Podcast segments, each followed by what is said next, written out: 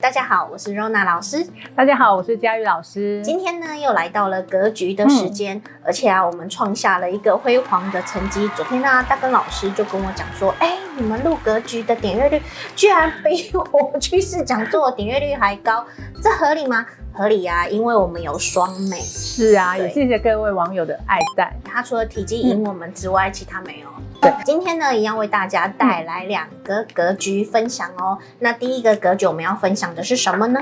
好，我来，我们第一个格局是积粮有上化吉者，纵欲财官也不容。这边的注解是写有功安积粮，实为相地，虽逢凶化吉。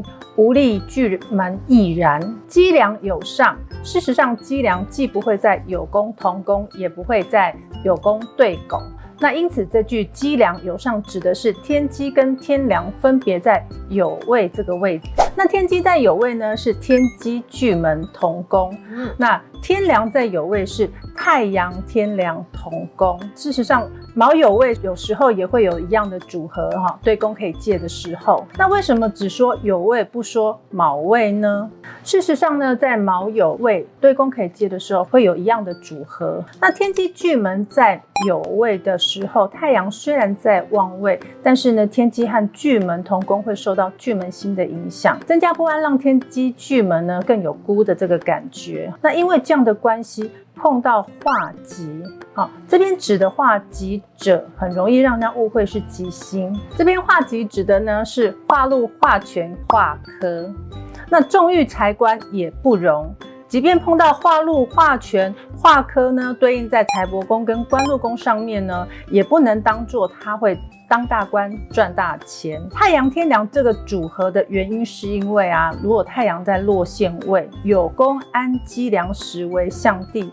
意思是说，这样的人呢，比较适合去做辅佐人的这样的工作。好，嗯，那他既然适合去做辅佐人的工作的话呢，那化禄是不是赚的就有限？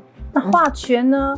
当然不能夺权啊，那化科只得到名声而已哈，所以才会重欲财官也不容哈。这个容呢，偏向的是财富跟权力，而不是名声。那化禄赚的有限，那化权不适合夺权，尤其是碰到煞忌的时候，反而更不好。这个就是他不容的原因。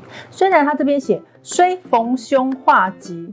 这个两个组合其实是还不错的星曜组合，所以呢，碰到煞忌的时候，它有逢凶化吉的这个能力，但是呢，力量还是不够的哦。所谓力量不够呢，不是说它不能抵挡灾害，而是说呢，它虽然可以逢凶化吉啊，但是呢，不能给它带来。很好的这个荣耀，那有些星曜遇到煞忌的时候反而还不错。可是这个组合如果碰到煞忌的时候，顶多呢只能说这个灾害不会这么的大。巨门亦然这句话的意思是说，就算巨门星呢带到禄带到权，也会是一样的状况。那为什么这边会特别讲巨门星呢？因为呢天梁这个组合呢是阳梁。太阳为主，太阳会在落陷位的话，哈，那巨门这个组合呢是天机为主，那即便呢这个巨门星带到禄带到权呢，其实呢。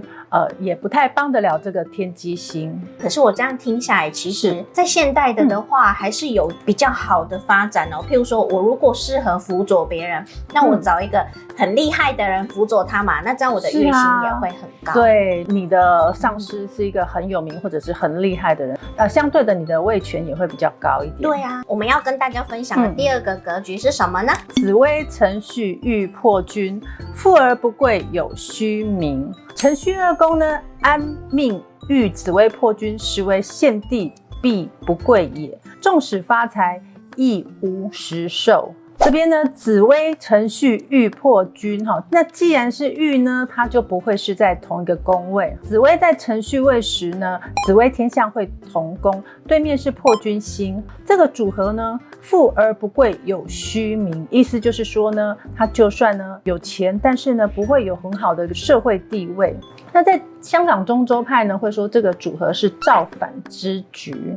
那一般我们都是讲法都是将在外，军令有所不从。紫薇控制不了这个破军星，所以呢会有反叛的这个状况产生哈。那甚至呢有些书上会把这个命格写成是反骨啦、不忠等等这些不好的这些字眼。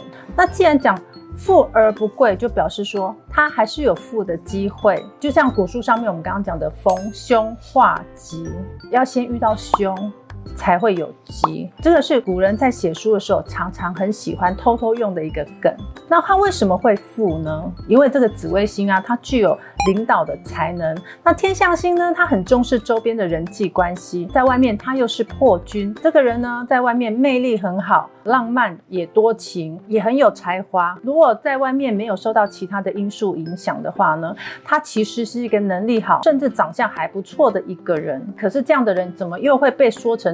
这样子呢，也是因为他的对宫是破军星。他这个人呢，对自己的人生有一个梦想，希望自己得到的待遇有一定的重视跟尊崇。那如果说他有这样的想法，也有这样的能力，但是呢，他却没有遇到好的机会或是重视他的老板的话，他当然会有自己想要来创业的想法。他看不起他的老板，他自己出来创业啊，那他的老板是不是就觉得说，哦，他就是一个造反之举、嗯、背叛的人？古时候的人不不喜欢这种人，其实呢，破军星只是追求他自己的梦想而已。将在外，军令有所不从呢？为什么古书上面都会写的不好呢？这个就是因为古时候的环境啊，不喜欢这样特立独行的人，跟这样有想法的人。只要古人觉得不好的，他们就会在书上描述的不是那么的好。那你看他的能力这么的好，如果运线走得好的时候啊，有梦想，敢做别人不敢做的事情，然后在外呢又敢拼敢冲，当然他就会有负的机会。那为什么不贵呢？一样，古代的人的观念是，呃，你要一步一脚印的往上爬，你才有机会得到社会地位。那这个人，你看他走到一半他就走掉了，他没有继续往上爬了，那他当然就不会有社会地位的这个累积哈。这个就是他富而不贵的原因，因为他比别人敢拼，他的人生是不是就会相对的比较动荡？尤其运线走的不是那么好的时候，当然他就不容易去累积他的社会地位。在现在多元的社会里面啊，是其实具备自己的想法，然后有自己的梦想，敢拼搏是非常重要的。这样听起来，两个格局，哎、嗯。其实都有各自它美妙的地方。是啊，其实都各自有它的优点在。嗯，有自己的想法，有自己的梦想是很重要的。嗯，那也期许大家具备这样的格局下的时候，了解自己的优点，知道自己可能哪里会有问题，我们需要去规避它，规避那个风险，这样我们就有机会帮自己创造一个美好的格局哦。那这是今天的格局，我们分享到这边。喜欢的朋友呢，帮我们按赞、分享、订阅、开启小铃铛。我们下次见喽，拜拜。利用紫微斗数改变命运状况，改变自己的人生。大家支持一下我的新书，谢谢。